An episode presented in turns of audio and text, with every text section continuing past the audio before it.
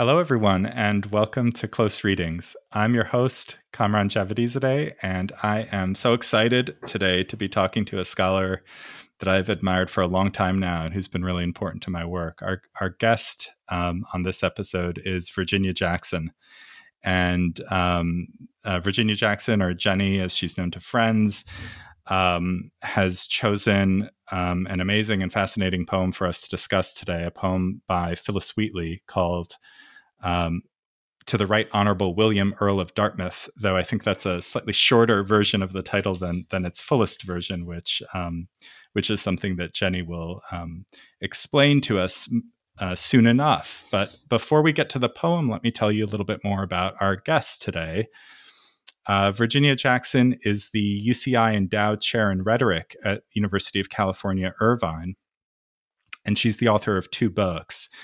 Um, the the first um, her first monograph um, is called Dickinson's Misery: A Theory of Lyric Reading, and it was published by Princeton University Press in 2005. It's just a hugely important book um, for um, scholars of Dickinson, for readers of Dickinson more generally, for people interested in 19th century um, uh, poetry, uh, but really for poetry studies as, as um, broadly conceived as you like, um, as partial testament to its importance. It was a it's a book that won two prizes: the 2005 prize for a first book from the MLA, and the 2006 Christian Gauss Award from Phi Beta Kappa Book Awards. Um, I, I, think I'll have more to say about Dickinson's Misery in a moment. Uh, but um, Jenny, um, much more recently, um, in fact, just this year, just I think a month or so ago, published um, her second monograph, a book called Before Modernism Inventing American Lyric, um, also published by Princeton. And as I say, um, this year in 2023. Um, that book is already um, creating lots of buzz in the poetry studies world. Um, it, it is um, it is sure to be an important one for for lots of readers, and um, I think probably the, our topic today um, will invite lots of discussion about that book as well. And I hope Jenny, you'll you'll feel like you want to share uh, with our listeners some of what you write about in that book. Um, but I should also mention that Jenny is the, the um, a co-editor of a of a third book, though it appeared between the first and the second that I've just named. A book called The Lyric Theory Reader, uh, which is um, uh, more than one thing. That book it's um, it's an anthology of um, some of the most important essays in um, a field that we might call lyric theory or poetry studies. Um, essays um, mostly uh, from the latter half of the 20th century and the um, the first decades of the 21st century, though not exclusively.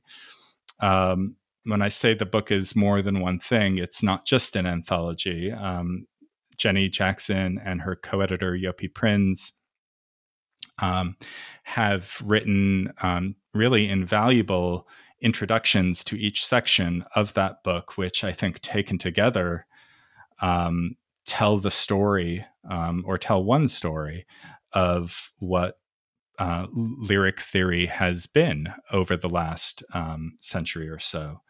Um, that book was published by Johns Hopkins University Press in 2014. It's a book that I regularly assign to uh, graduate seminars, undergraduate seminars in um, in poetry, and it's just a it's an invaluable resource.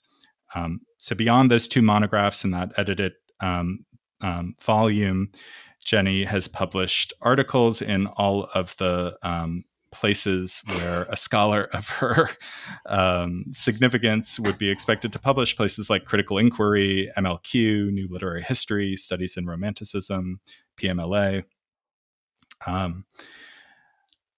But um, but I want to say just a, before we get going today and talk about Wheatley, um, I want to say a word about how I first became aware of Jenny's work and and give you some impression of why it's been so important to me. Um, Dickinson's Misery has one of the great openings of um, academic monographs that, that I know. It sort of begins with the question I'm paraphrasing here, these, this isn't a direct quote. It begins by wondering what it was that Emily Dickinson left behind. It sort of invites you as a reader to put yourself in the position of someone who opens a box that has her papers in it and then has to make sense of them. And, um, and then it thinks beautifully about uh, why, in some ways, that's such a difficult question to answer, and how one's own historical situatedness uh, determines the kind of answer that one can give to that question. Um, the book is, as I say, about Dickinson, but it's also about how the evolving reading practices and theoretical positions of the 20th century made Dickinson representative of something with an ancient name, but a new kind of meaning and um, an ever evolving kind of meaning. That that thing with the ancient name is lyric. Um, and how the salience of that generic category, the increasing salience of that generic category in, in a process that that um, Jenny calls lyricization, uh, foreshortened the way we read um, and the way we write poetry now. So, what I love about this work is how it attends to the interrelation of theory and practice um, in poetry um, as they exist and evolve in history. Uh, so, you know, I work on a um, primarily my scholarship on a on a different field. You know, I'm mostly a 20th century and 21st century um, scholar, but um, I think in almost everything I've written since I've read um, Dickinson's Misery, I've been um, either citing it or thinking about it and responding to it in some way. And so I'm I'm really excited um, that the new book is out, and I'm so thrilled to have Virginia Jackson on the podcast today. Jenny, how are you doing? Thank you. Well, I'm doing really well after that introduction, Kamran. Thank you. Um, I feel um, it's the thank you. That was that's that that it's so uh, i have also um, really benefited from your work. So the conversation is important to me and we've been talking for a while um, mm-hmm. actually. So so uh, i think that I, it's helpful um, for me to hear you introduce me you know because i don't not necessarily think of myself in the way that you describe. And uh, you know how it is when you've written a new book, you don't know yet exactly what it is you've written. And I can right. see its relation to what you described. But the poem I want to talk about today is uh, has shares a lot with the concerns of my previous work that is with what lyric theory is and isn't in various right. periods what gets called lyric what's not called lyric and also with that sense of discovery. Mm, yeah. Oh, good. Okay. Yes. And I do know, I mean, sometimes, um, uh, you know, I, it's not I, not as though I've been introduced um, all that many times in settings like these, but it's happened, you know, and and one does always learn a little bit about um, what one has done uh, on the basis of how other people um, describe it.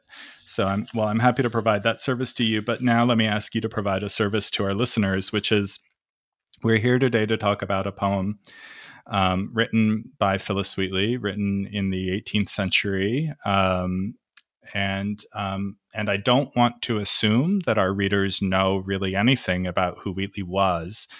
Um, I'm sure one could um, go on filling the hour and and of course more with um, just talk about biography and literary history and that kind of thing. So I don't want for us to um, get get stuck in that terrain, but I I do think probably some context will be useful. So Jenny, what should people know about who Wheatley was? Um, not assuming they know anything coming into this conversation. Yeah, um, it's a really important question. As you say, Kamran, we could spend all day talking about it and probably should. Um, in some ways, we know very little uh, about the person who, be, who came to be known as Phillis Wheatley in the 18th century was. And in some ways, we've learned a lot. So, um, Phillis uh, Wheatley um, was kidnapped from the western coast of Africa, probably the Senegambian region Um, in uh, in 1761, she arrived in Boston in 1761 um, when she was roughly seven years old, and we uh, we think she was roughly seven years old because she was described as shedding teeth. So, however old you are right. when you're losing teeth, she could have been six, she could have been seven, she could have been eight. She was a she was a small child. Uh, she uh, the the the ship that brought her to the dock in Boston was called the Phillis, mm-hmm. and the people who thought they were purchasing her on that dock in 1761 um, were named Wheatley.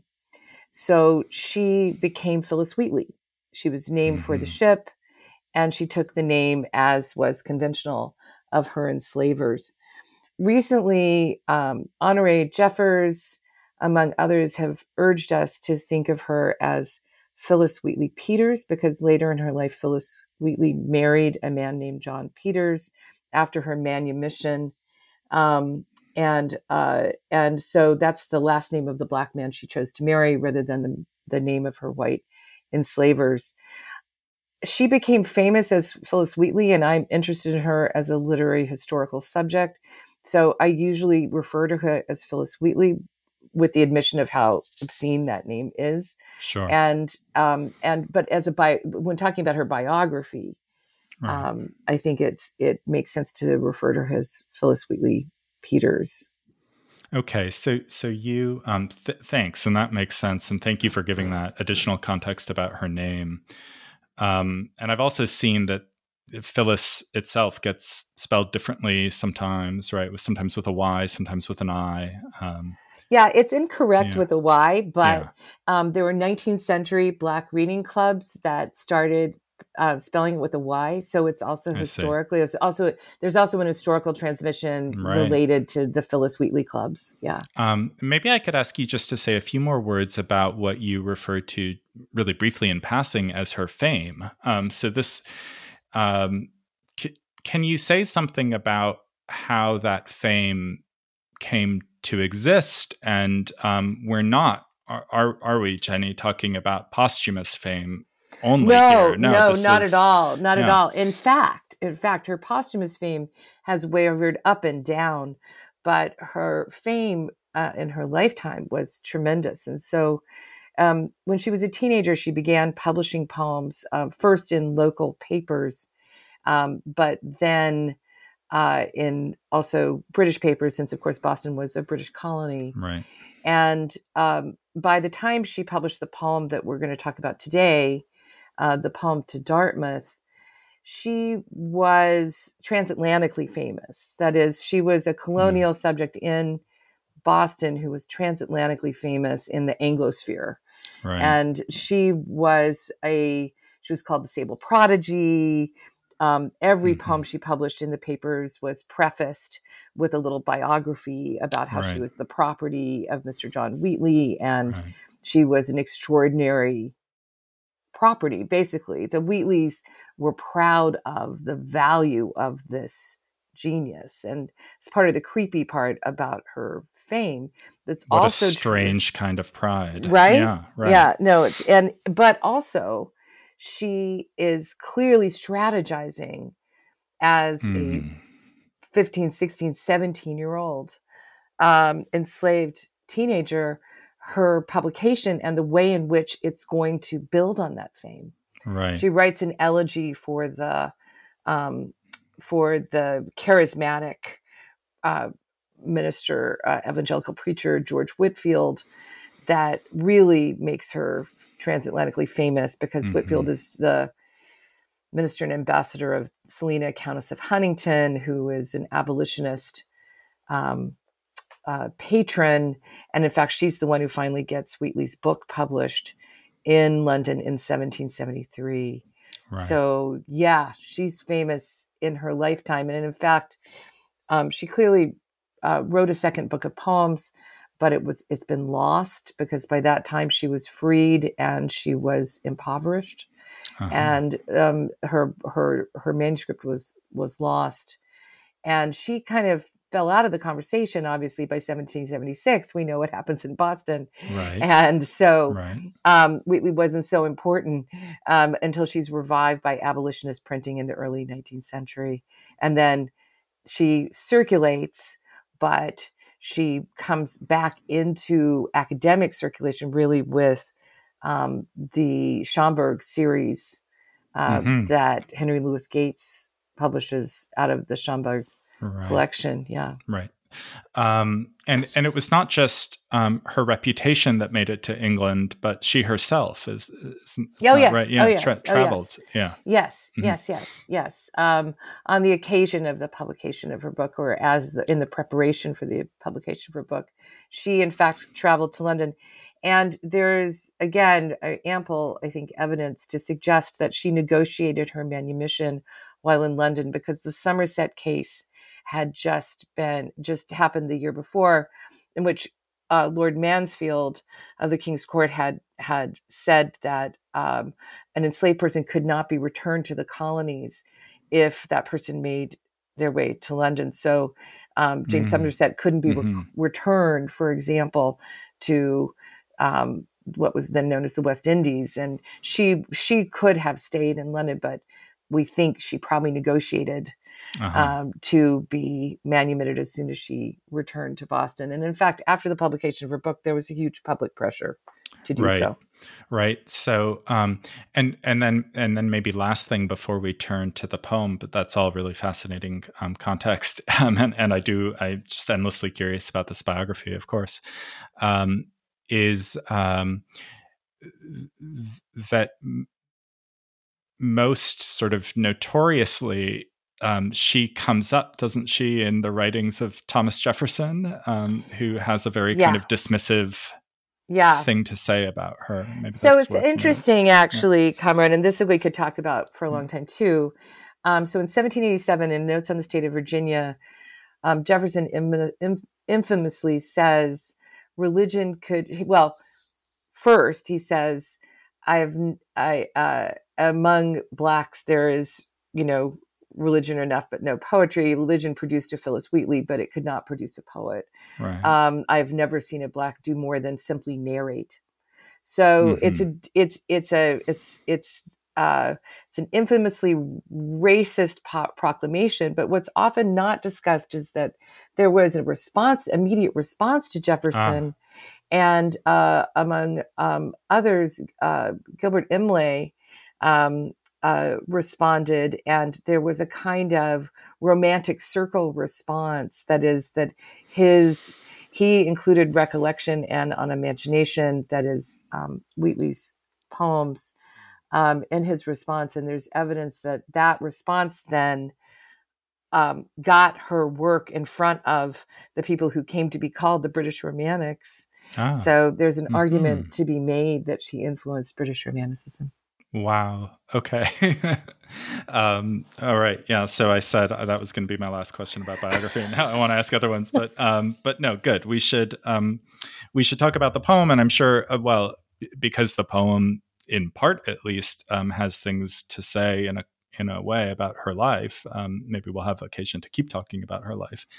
Um, I, I think I um, flagged for for listeners that the title I gave of of the poem is is perhaps not its full title, um, and so I wonder, Jenny, if I can ask you um, to read the poem out loud for us, um, so that people have it fresh in mind. Um, I should also say that I'll pr- you know provide a link um, in the episode notes so that people can be looking at the text um, as they listen and as Jenny and I talk about the poem. Um, but I, I wonder if I can ask you to um, tell us the the full title of the poem, and then I don't know if you want to wait till after you've done reading, or if you want to um, foreground this in a way. Who is the Earl of Dartmouth? Why does the poem have this title? That kind of thing. Um, so I'm going to turn it over to you, Jenny, and ask and ask for you to um, read for us. Okay, I'd be delighted to. Um, I I do want to tell listeners it's a it's a longish poem, Mhm. um, and That's uh, okay. We've had longer. Okay, cool. Yeah. Um, I also want to say that um, I, I'll say more about um, William Earl of Dartmouth after when we're after I read the poem when we're talking about the occasion. Good. Um, pretty much all of uh, Wheatley, Phillis Wheatley's poetry uh, is occasional. Each poem has an occasion, and I think of each poem, in fact, as quite strategic. Mm. So, um, so there's a there's a very specific occasion for this poem, but I'll talk about it after Good. if that's okay. That's perfect. So, yeah. So, so the title, uh, the full title, you gave most of the title. The title, the full title is "To the Right Honorable William Earl of Dartmouth, His Majesty's Principal Secretary of State for North America, etc." And um, the date of the poem, the poem was written in um, 1772. Um, it was uh, it was published uh, then, but also primarily in her book in 1773. So just um, before the revolution and all that. Just yeah. just right. before. That right. is her book is really yeah. Who knows what have would have happened to her book? Um, because again, the revolution kind of eclipsed it a little bit right. um, for a while. Okay. Okay. This is the poem. Hail, happy day, when smiling like the morn, fair freedom rose New England to adorn. The northern clime beneath her genial ray, Dartmouth congratulates thy blissful sway. Elate with hope her race no longer mourns, each soul expands, each grateful bosom burns, while in thine hand with pleasure we behold the silken reins and freedom's charms unfold. Long lost to realms beneath the northern skies, she shines supreme while hated faction dies. Soon as appeared the goddess long desired, sick at the view, she languished and expired. Thus, from the splendors of the morning light, the owl in sadness seeks the caves of night. No more, America, in mournful strain, of wrongs and grievance unredressed complain. No longer shalt thou dread the iron chain, which wanton tyranny with lawless hand had made and with it meant to enslave the land. Should you, my lord, while you peruse my song, wonder from whence my love of freedom sprung? Whence flow these wishes for the common good, by feeling hearts alone best understood? I, young in life, by seeming cruel fate, was snatched from Afric's fancied happy seat. Which pangs excruciating must molest, what sorrows labor in my parents' breast, Steeled was that soul, and by no misery moved, that from a father seized his babe beloved. Such, such my case. And can I then but pray others may never feel tyrannic sway? For favors past, great sir, our thanks are due, and thee we ask thy favors to renew, since in thy power, as in thy will before, to soothe the griefs which thou didst once deplore, May heavenly grace the sacred sanction give to all thy works, and thou forever live, not only on the wings of fleeting fame, though praise immortal crowns the patriot's name, but to conduct to heaven's refulgent fane.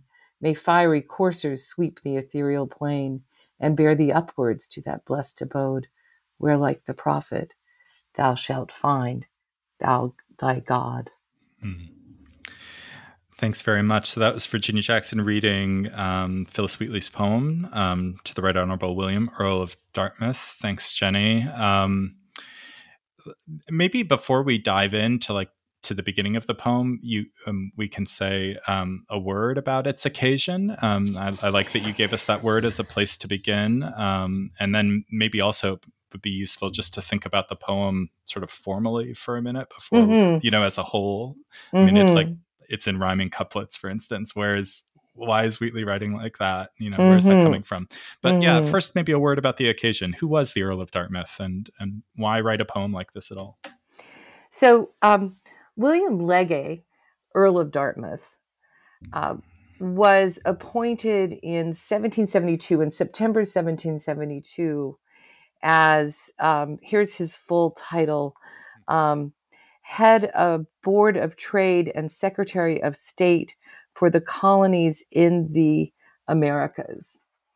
And uh, so this is 1772, right? Right. Uh, and and Kamran, as you said, so the build up to the revolution, but it's obviously post Stamp Act, right? And it's it's it's it's a Boston is just boiling over. Right. Um, so he, uh, Legge was was uh, basically he's being appointed right as the Secretary of State for the colonies, right? The the right. the, the British presiding figure for the colonies, and a lot of people have said, well, why is Wheatley writing to the colonial minister? Is she pro, you know, mm. is she is she a monarchist, right? Is she pro British? Is she is she against the revolution? Right. Not, o- not, only is she writing to him, but it, the tone, at least to a naive first reading, sounds like she's pleased with his appointment and it's absolutely you know, on good terms, you know, right? Absolutely. Okay. And in fact, um, in fact, I think she is um, as usual, mirroring a discourse that is very happy at first. That that a lot of people are very happy that uh, William Legge Dartmouth has been appointed because mm. Hillsborough was uh, was definitely a foe to the resistance in Boston, and Legge had voted for the repeal of the Stamp Act. Okay. Um, so there was reason politically to believe that um, that Legge was on their side and so you can this is this is also obviously a gesture welcoming the new right. right secretary of state and saying of course you're on your side on our side right you know that is you know but sort of performatively stating what they hope to be the case so and, she's and what yeah. what the what our refers to is in in that's your our the, side i mean that's right. that's the whole thing right Good. like say so about that, um so so uh so let me just say one more thing about yeah, yeah. the occasion of writing mm-hmm. so before before um Legge shows up in boston he sent an ambassador a guy named wooldridge and wooldridge has made this very racist pronouncement about Wheatley because um, she's famous by then. This is also mm-hmm. important to know, right? She's already famous, mm-hmm. um, and uh, especially in these circles and with the Countess of Huntingdon. and so, and so Wooldridge has said she couldn't possibly have written the poems that we've read. This is some kind of, you know, they and a lot of people are expressing this kind of skepticism. She can't write such fine English verse, and so Wooldridge actually goes to the Wheatley's home visits the Wheatleys while he's in Boston scouting out for for uh, William Legge and and uh, says, "I want you to write a poem right now to prove that uh-huh. you can write uh-huh. this poetry." And she writes this, uh-huh. and he sends it I to see. Dartmouth. So, wow. um, so there's an occasion within the occasion, right? Yeah. Right. And so it, it's as though, um, and I and I'm sure there's a broader context in which this is true as well. The fa- the fact that this woman has written these poems would be cited as evidence in abolitionist causes, in um, discourse about slavery more generally. Um, and uh, okay, and so you know, in a way, when I was asking what um, what our that that um, um, uh, pronoun might have meant to um, to Wheatley. Um, I, I or, and and what sort of if this new minister was going to be sympathetic to the cause, what the what the cause in question was is that um, uh, you know sort of more freedom for the um, colonists, um, or is it a specifically sort of um, anti-slavery or a, a staking out a position on abolition or on slavery? Well, this is part of, of the brilliance. Is issue, I guess. Yeah. Yeah, exactly. Right. right. This is part of the brilliance of the poem. So to take the occasion in which she's basically right by this racist being asked to prove that she could have written in order to address Dartmouth and saying and and aligning herself with calling herself an American and an African at the same time. So align, aligning Africans and Americans mm-hmm. at this moment mm-hmm. and taking the discourse of tyranny that characterizes the resistance right, right. to british colonial right. rule and applying it to enslavement and crossing the axes of enslavement and colonization that's what this poem is doing yeah yeah it's astonishing really yeah, right yeah, yeah. so yes she made yes we are americans right but of course she is an enslaved person right who right and characterizing herself as american is also claiming that her position is aligned with the position of colonized people who say they don't have freedom mm-hmm. and she mm-hmm. says well you don't think you have freedom look at me right right so um that's fascinating um and um and so now i'm i mean i i don't think this is um well i think these these questions are related in a way. I, I'd asked, I'd said a minute ago, I was curious about what how how you might help us contextualize the poem's form. Um, Wheatley is writing in couplets and heroic couplets, right? She's writing couplets of iambic pentameter. Is that um, how characteristic is that of her poetry more broadly, and um, and of poetry being written in the colonies at around that time? Um, I'm trying to um, place her. You know, of course, it's interesting. She's writing English poetry in two senses of the word. You know, right? She's writing in the English language. She's writing Anglophone poetry, but she's writing, technically speaking, I suppose, as an English subject, right? Um, so, so um, talk to us about form um, in this poem. So, not all of Wheatley's poems are in couplets, but um, a great majority are, and uh, she is just, you know, her couplets are virtuosic in several senses. So you're quite right that she's writing in 18th century, she's writing in 18th century poetic form, right? She's writing in 18th century poetic genres, but she's she's been quite criticized by, especially uh, the Black Arts movement by using the master's tools not to dismantle the master's house, right? Like, how could she be writing in Pope's couplets? Um, there seems than, to be something sort of conservative about that, right? Yeah, yeah, yeah, yeah. absolutely. And and so, um, but what she does with couplet technology um, and James Ford, who's writing a book called Black Swan, which promises to be amazing, is really great on this. And she's doubling down not only on couplet technology, but on neoclassicism more generally. Mm-hmm. So that she's, um, we don't know what her native language was, of course. Um, she's from, um, various scholars have pointed out that she's from an Islamic, or she could have been from an Islamic region of mm. Western Africa. She may have been literate in Af- in Arabic she may not have been, but um, but by the time by a couple of years by after she uh, lands in Boston, she's um, she's speaking and writing in English. She read in Latin. Um, she read some Greek and some wow. Hebrew. Mm-hmm. Um, she's a classicist. She's a neoclassicist and also a classical scholar. Who's teaching um, her?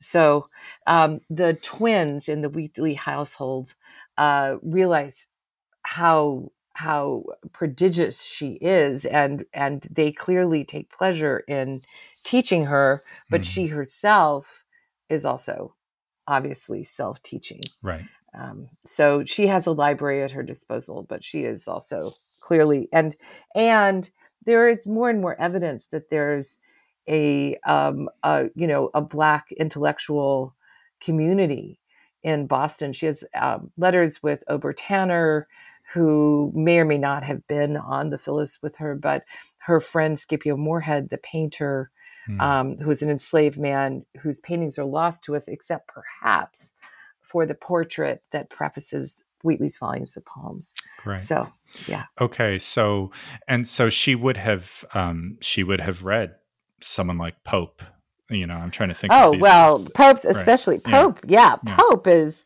um certainly pope um but certainly so much yeah, else yeah. Oh, and oh not just pope. and right, she's yeah. and pope's and also pope's translation of the iliad mm-hmm. right she's clearly quotes directly from his translation of the iliad and she's a total milton head right also. yeah that's important and you know so well, milton is everywhere in the I. I see milton here in the happy seat Yes. Um, okay. Yes. We can, we'll we'll yes. talk about that in a minute. Okay. So let's yes. let's talk about the opening lines of the poem. So the, the, here's one question I have for you, which I hope you'll take in any direction you find, um, you know, stimulating, Jenny. So, you know, the the opening words of the poem, "Hail, happy day." You know, the, it seems like what's being described as a time but that time is hard for me to place at first glance on any kind of timeline. I mean, is she is she describing the moment of her writing? Is she describing a future that that is coming? Is she describing a kind of fantasy that doesn't exist on any kind of historical timeline? So I'm just curious about f- how you take like verb tense to work in the opening lines of this poem, and what maybe that's signaling for you about um, about the form of address that this poem is taking. I know um, I know you are someone for whom the question of address and how poems address particular readers is a really important one to historicize and think carefully about. So um, take that in any direction you like. I think it's a really important question about all of her poetry. But because all of her poetry is basically occasional, the occasion for this poem, I think, dictates the form of address. So mm. I think you're right, right, to point out that the hail happy day when smiling like the morn fair freedom rose new england to adorn seems quite conventional and not linked to any particular occasion mm. on the other hand if we think of the occasion of this poem as writing while right wooldridge is basically waiting for her to write the poem the occasion is the appointment of dartmouth and her her the address turns out to be an address right to mm-hmm. dartmouth and so and so so the you know the happy day on which dartmouth is appointed mm-hmm. secretary of state is i think uh, strategically right addressed to dartmouth as a way to say of course you are you know you are equated here with freedom mm-hmm. rose new england to which seems totally counterintuitive to us because he's being appointed again as a colonial minister right. he's not right he's not there to actually right. give New England freedom from England, or or to free the enslaved people of of the colonies. I mean, does does Wheatley have reason to suspect that that Dartmouth has um, sympathies with the abolitionist cause or with enslaved Absolutely people? not. No. I mean, he's associated with Selina, Countess of Huntingdon, and in that sense, he's he he uh, may be uh, associated with certain sentiments, dissenting sentiments, mm-hmm. but there's no evidence that he's mm-hmm. abolitionist in any way. And and in this sense, again, the strategy of this poem, uh, David Waldstreicher, in his new book on uh, biography, his new great biography of Wheatley, points out how careful this poem is not to argue on the basis of race. Mm. Um, I don't know that I agree with that, but but I think it's an interesting point that the argument here is about political position. So, my political position as an enslaved person, your political position as a colonized person, mm. um, are being equated, and they're being equated exactly in that couplet form that you pointed out, mm-hmm. Kamran. Yeah. That is the the binary opposition of the couplet, the way in which the couplet puts things against one another yeah. because that's the structure um, leaves a chiasmus in the middle right they, these things mm. cross one another in the couplet and then there's this this kind of empty space in the middle and over and over wheatley is working that space in order to hmm. align mm. uh, tyranny and enslavement that is mm. political tyranny and enslavement as part of the argument of the poem and in that sense this address to dartmouth is again it's strategic yeah. Um, I don't, I mean, certainly the consequence would be, as you're saying, an abolitionist consequence. But I, I think what's out front mm-hmm. is the political alignment. That is, and she does this over and over. She does this in this other fabulous poem to the to the students at Harvard, mm-hmm. Um, mm-hmm. telling them about their privileges. And she says, "And Ethiop tells you, uh-huh. right, to enjoy your privileges." But right. she's basically claiming a greater authority um, as an enslaved person uh, a greater a greater authority uh, to have some sense of the epistemology of freedom hmm. than than hmm. the people who are demanding freedom from British tyranny. Um, because it's one thing to yeah. want a kind of political freedom, and it's another thing to want freedom in your daily life, freedom in your movement, freedom over your own body. Well, you know, I mean, that's not the way she puts it, right? She's, I mean, this is where that, the reason this poem is especially famous is that people like to say, well, this is the place where she actually talks about her own experience. Yeah. Um, that she talks about her experience um, because we have no we have no evidence you know we have mm. no evidence of the place where she was born or the place where she was kidnapped and she doesn't write a um, narrative um, of her she life she doesn't write anything right? like yeah. a narrative yeah. no and right. so um so here she says uh, this is line 24 or so mm-hmm.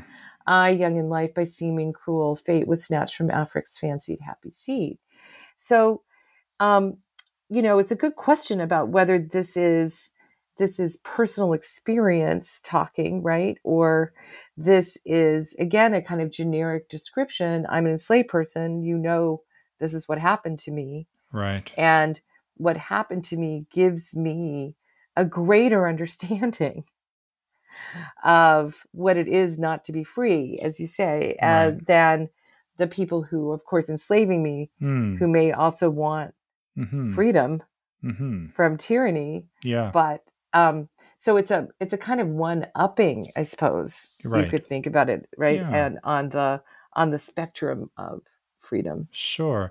Yeah, and and and and maybe we can come back to those lines in a minute because they're so interesting the way that mm. I emerges and I really want to know how you under you know, I want you to talk more about what that I is is for you, um what it's doing there, but um, even before we get there, I, I want to stay with the couplets uh, as as a kind of um, formal feature of the poem a moment longer, since you were the one to raise her um, uh, fondness for attachment to Milton earlier. You know, Milton is the one who, in the note on the verse in Paradise Lost, um, you know, disavows the um, the couplet as a kind of modern bondage, right?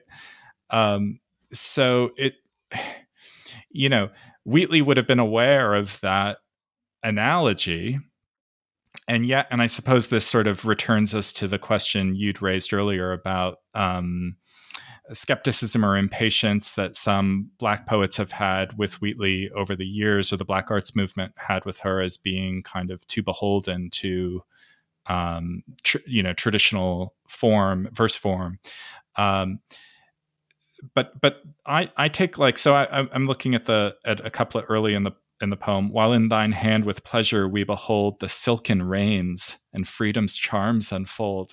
I mean, it's such a fascinating rhyme. Um, so I, I, just want to invite you maybe to say more about. Um, I was so interested in the way you described the chiasmus of couplets, and I wonder if you could make that vivid by choosing an example here or there to um, help us understand what you mean. Yeah, I think that's just that's a great couplet to choose. But just to say that, just to go back to your great point about Milton and uh, bondage, in another in another poem, um, he talks about the silken fetters of verse. Yeah. Um, so um, the silken reins, the silken feather yeah. fetters, right? That's that's conventional, right? Mm-hmm. For Milton, it's also conventional, right, to think about verse as a kind of fettering, a kind of bondage, right? But um, but but but here in that couplet, um, uh, because because of what you said before about the address, right? Yeah. So Dartmouth, right, is the one yeah. being addressed. Dartmouth congratulates thy blissful sway, and and Dartmouth is a governor, right? He's a right. secretary, he's a colonizer. Right. Uh, so um, to say that he's bringing freedom rather than tyranny, and then to say each soul expands, each grateful bosom burns, right? I'm sure that's mm-hmm. basically not true, of course. Mm-hmm. Um, while in thine hand, that is in Dartmouth's hand, right. right? With pleasure we behold the silken reins and freedom's charms unfold. So the chiasmus there, right, would be between thine hand yeah. and freedom's charms unfolding, and then between then the pleasure we behold and the silken reins, right? right. And so for um, so for people who don't know, chiasmus is like a, rhetor- okay. a, rhetorical figure, right? Tell me, Jenny, tell me if this this definition is going to satisfy um, what you want it to do. A rhetorical figure where the form is something like, um, and don't confuse this with a rhyme scheme, but the form is something like A B B A. So the, there's like a mirroring that happens where the um, there's a kind of parallel structure, but the order is reversed so that you know, when Kennedy says, ask not what um, uh, your country can do for you. Ask what you can do for your country. You hear like country, you, you, country. Um, and it's it's a form that can be put to great purpose, and Milton does it all the time in Paradise Lost, for instance. Yeah, yeah that's super. That is a super helpful way to to gloss it. Um, uh, I in the in the book when I'm talking about Wheatley, I quote the scholar um, J. Paul Hunter, who I hmm. think has a really great way of describing Pope's couplets. And again, these are the couplets yeah. that often are used kind of against Wheatley. That is, she shouldn't be writing in Pope's couplets. And, right. But the way that the way that J. Paul Hunter um, describes Pope's couplets is exactly because of what you just said, Kamran. Um, Hunter says that uh, that the route by which the couplet blurs and con- reconfigures binaries and develops a rhetoric of complex redefinition is circuitous. Mm. It challenges the transparency of the apparent rhetoric and blurs and bleeds images of plain opposites into one another. So it's not just that, like, um, right, a naive view of a couplet might be to say, oh, it's such a simple form. It just says it's like this is like this, this is like right. this. But really, right. what's happening because um, it's because we have both syntax and line break is that um, if you know what's producing the rhyme is happening at the end of the line but grammatically if there's an inversion then then often the relationship between the two rhyming lines can be ironic in some way or develop some kind of more subtle relation.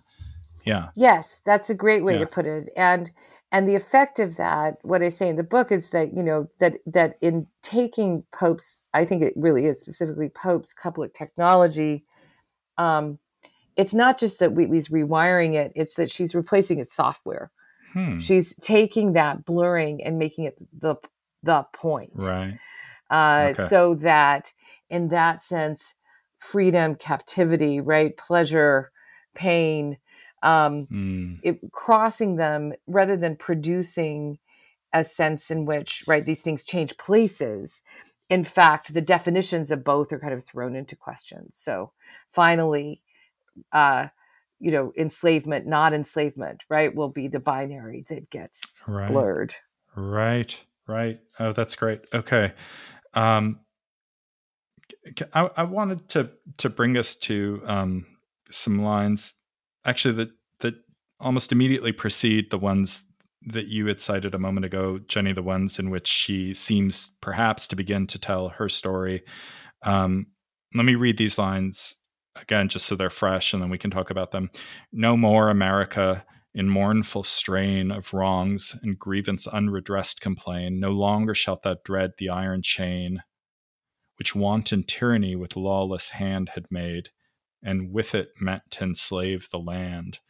Um, so there we have iron chain, right? Um, and a different kind of um, binding, I suppose, from the silken reins um, earlier in the poem. Um, talk to us about that iron chain and those lines.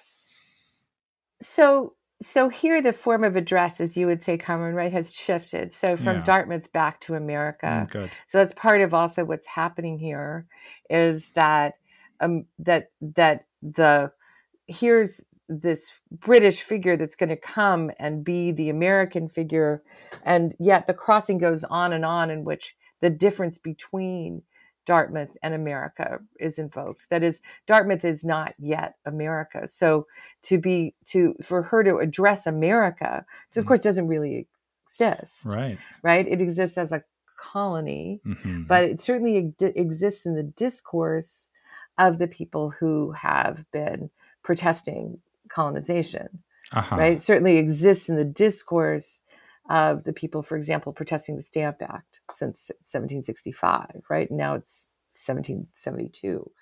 So, um, so, so in addressing America, though those complaints are familiar, right? She doesn't mm. just as she doesn't really have to introduce herself because she's famous by this point, and she doesn't have to introduce Dartmouth because he's famous. Right. Um, uh, she doesn't have to introduce what the mournful strains are because everybody knows. And yeah. uh, so, of wrongs and grievance, unredressed complaint, right? Those can just be generic because everybody knows that this is.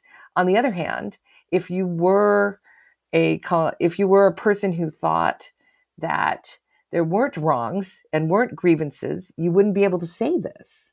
Uh-huh. Right. So so so so she's so she's she's she's addressing all of America as if all of America is anti-colonial. Yeah. And at the same time addressing uh, the anti-colonial discourse in the discourse of enslavement. Yeah, when, when here's what I'm thinking as you as you say that when when um, when you set up this poem or when you set up its occasion, you said you know in a way it has an occasion within an occasion, right? That that is the you know the occasion is his appointment, but then the the sort of occasion within that, I suppose, is um, the test of her um, authenticity as the the poet who's attached to the um, publications. Um, so it's sort of like a proof of life demonstration or something, right? Um, she, um, I, I, what it's impossible, I, I, I'm sure, to know what she was thinking as she was asked to perform this task. But given the fact that you've, um, you know, told us that she's already famous by now. She's having um, no trouble getting her poems published and so on. And she knows that there's great interest in her work. And she's writing to Dartmouth. She knows that he's not the only reader of this poem, right? Um, and, and maybe that helps to sort of explain or, or just to um, put some historical um, specificity or concreteness on the kind of rhetorical situation that you're describing here, right? Yeah, hundred. Yeah, yeah. Go ahead. Yeah, go. No, hundred percent, Kamran. I think that um, also it's uh, it's it's September 1772 when she's writing this poem, and June 1772 that is the occasion of the Somerset decision. So the fact that yeah. the Somerset that that that the people reading this in London, right, the discourse of the Somerset decision is very fresh. At, at the same time, the in Dartmouth coming to Boston, the discourse of that resistance is very fresh, and so she's yeah she she's talking public this is public speech i think right. you're right right right there's not it's not a it's not a private address mm-hmm. um of course, it's not right because she's addressing a public figure, but I think you're right that she has every reason to think that it will itself be a public document. So, in yeah, insofar as it's a public document, and insofar as it's public speech, um, so maybe two ways of thinking about public discourse: one as a textual document, the other as a um, oral um, enunciation or utter utterance. Um, how does that um, um, inform Jenny the way you take the work that the I is doing when it does come up um, there. You know, so uh, you know, if I write you a letter and I use, you know, or an email or a text message or whatever, and I'm and I use the first person pronoun, maybe that means one thing. Um, and of course, if I'm as a writer doing something for publication, that I might mean something else again um, based on the context. Um, I know that you and I could probably talk for a long time about what sort of the quote unquote lyric subject is or has been taken to signify. But when that I appears in in Wheatley's poem here, what um, how does how does the context of its occasion or the mode of address um, that you see it as engaged in help you understand what the I sort of signifies here? Hmm. Yeah, I think that um, the way I would think about that is that even before the I enters, the mm-hmm. relation between the person and the poem is at stake here.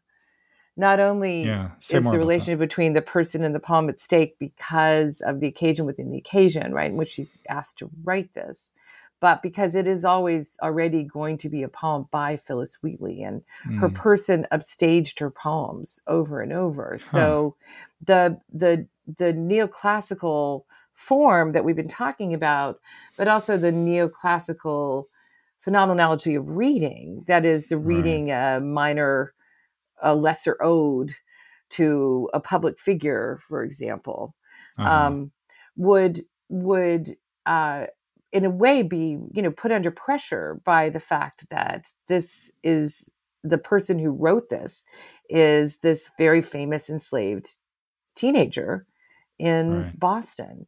So there's a lot of pressure on the I even before the I enters. Yeah, and, good. and that couple and that that couplet you pointed to, or that whole stanza that precedes the supposedly mm-hmm.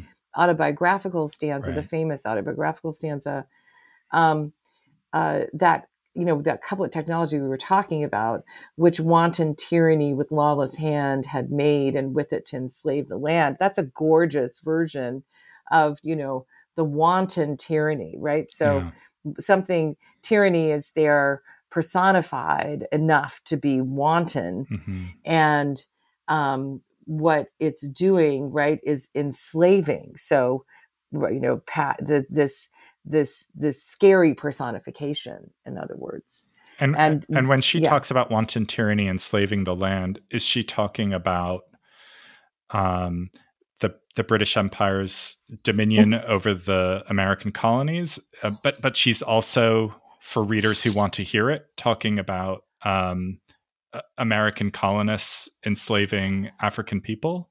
Well, of course, that's where she goes. Yeah. But what's interesting is that it's not addressed to those of you who want to hear it, right? She's not, I don't think she's as explicitly code switching as a later poet might be. What she's doing is she's she's using the discourse of the very people she's addressing, that is both the British uh, colonists, right, but both Dartmouth himself, right, William Legge himself, but also these Americans who were, are resisting what Dartmouth represents, but especially his predecessor, mm-hmm. Hillsborough, who mm-hmm. was really a problem. So right. part of the politics of the poem is hoping that that William Legge will be better. Right. But but I I think that when the I comes in, the question you're posing, which is really for me the question of the poem, is is this this person, right? This misnamed person, Phillis Wheatley, talking about her experience before the middle passage, right, or her history.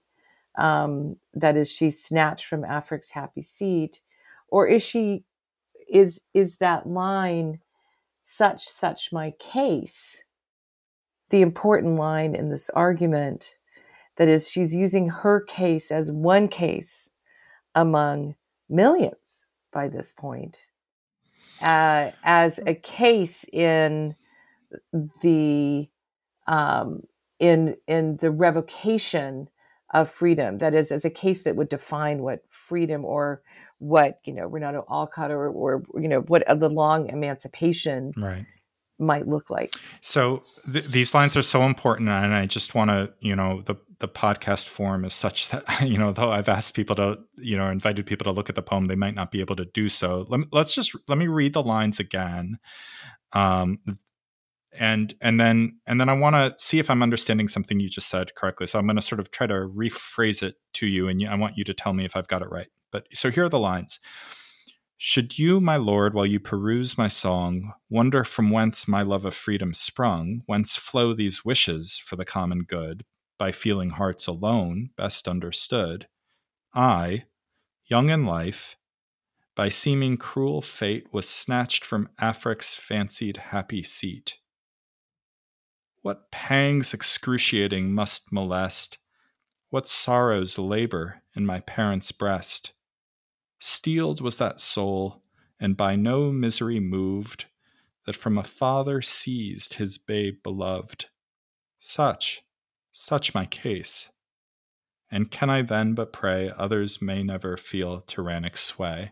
So, in one way of reading it, that narrative that begins, let's, I mean, that's prefaced by the first lines I read, but that really begins in earnest with that I, young in life, by seeming cruel fate, was snatched from Afric's fancied happy seat. And then this, you know, just kind of totally heartrending scene of being snatched from um, um, the the father, the the sorrow, imagining invite the invitation to imagine the sorrow in the parent who loses the child.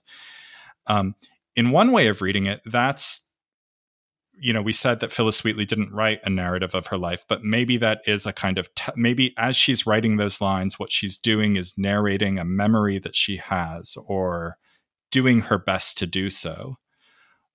or maybe what she's doing is recounting a, a narrative that by then would have been generic and conventionally understood. Other narratives had been written, and one could imagine these scenes.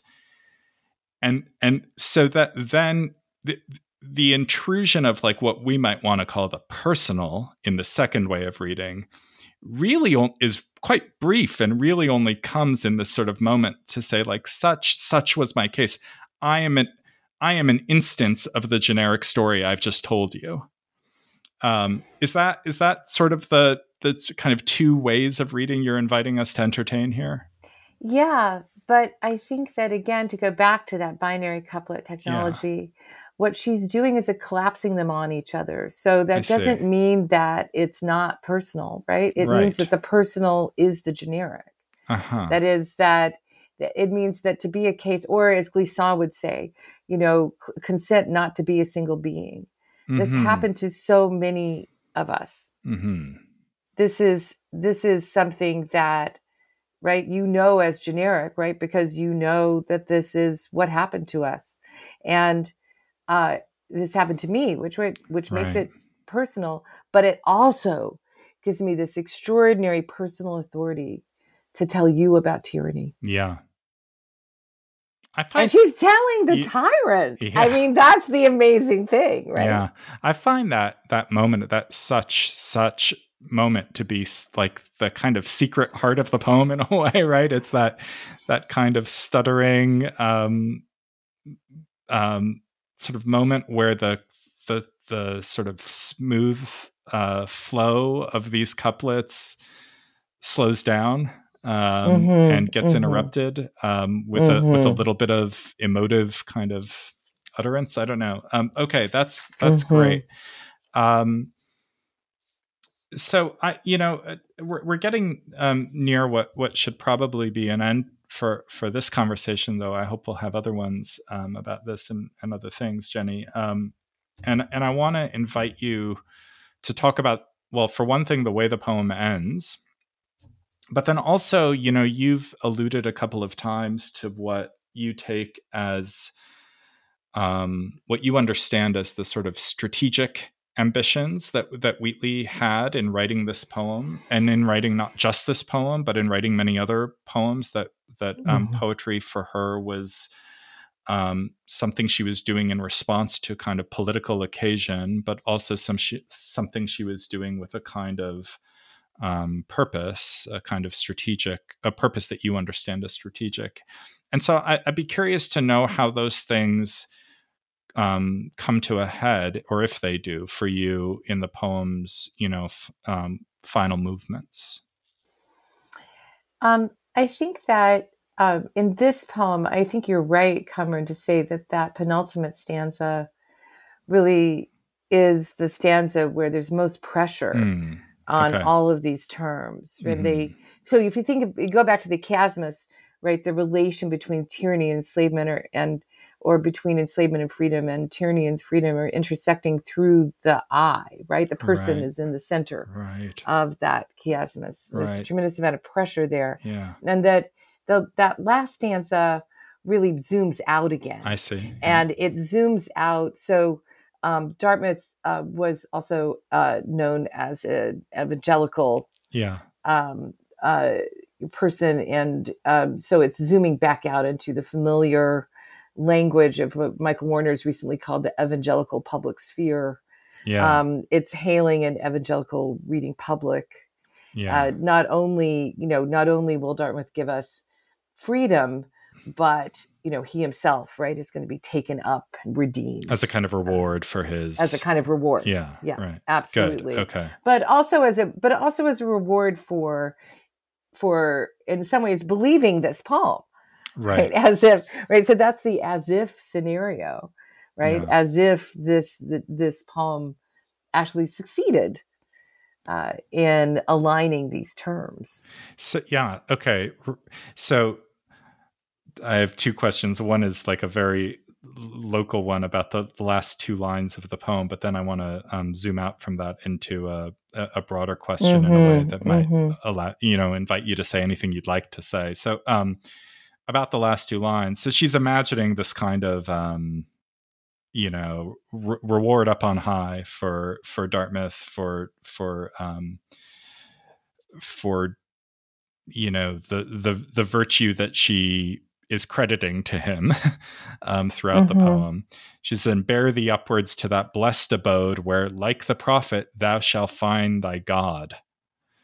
Mm-hmm. Um, him finding his God, you know, it struck me as a reader that that's both a kind of um, perhaps like a, a conventional and familiar way of saying, like, you know, you're go- you're going to go to heaven and you'll have your you know your heavenly reward but it might also be a kind of am i wrong in reading it as a as a kind of um slightly more pointed injunction to him to like find his religion here and now you know what i mean to to sort of um you know in other words to to have the to to sort of live by his stated creed in in an yeah. earthly way you know? yeah i love that reading hmm. um i don't I I would love to think so. Mm. Um, I don't exactly think so, and here's why.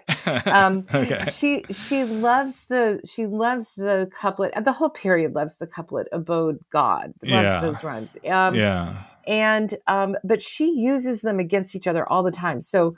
Um, in her first printed poem on Messieurs Hussey and Coffin in 1767, she uses that rhyme too. And throughout her poetry, and I guess you know, what is interesting about this reading, right, is that if you read it in relation to all this other poems that are strategic in their various ways, right, because this is a particular political occasion and there are lots of other occasions, you'd find that white people go to heaven all the time.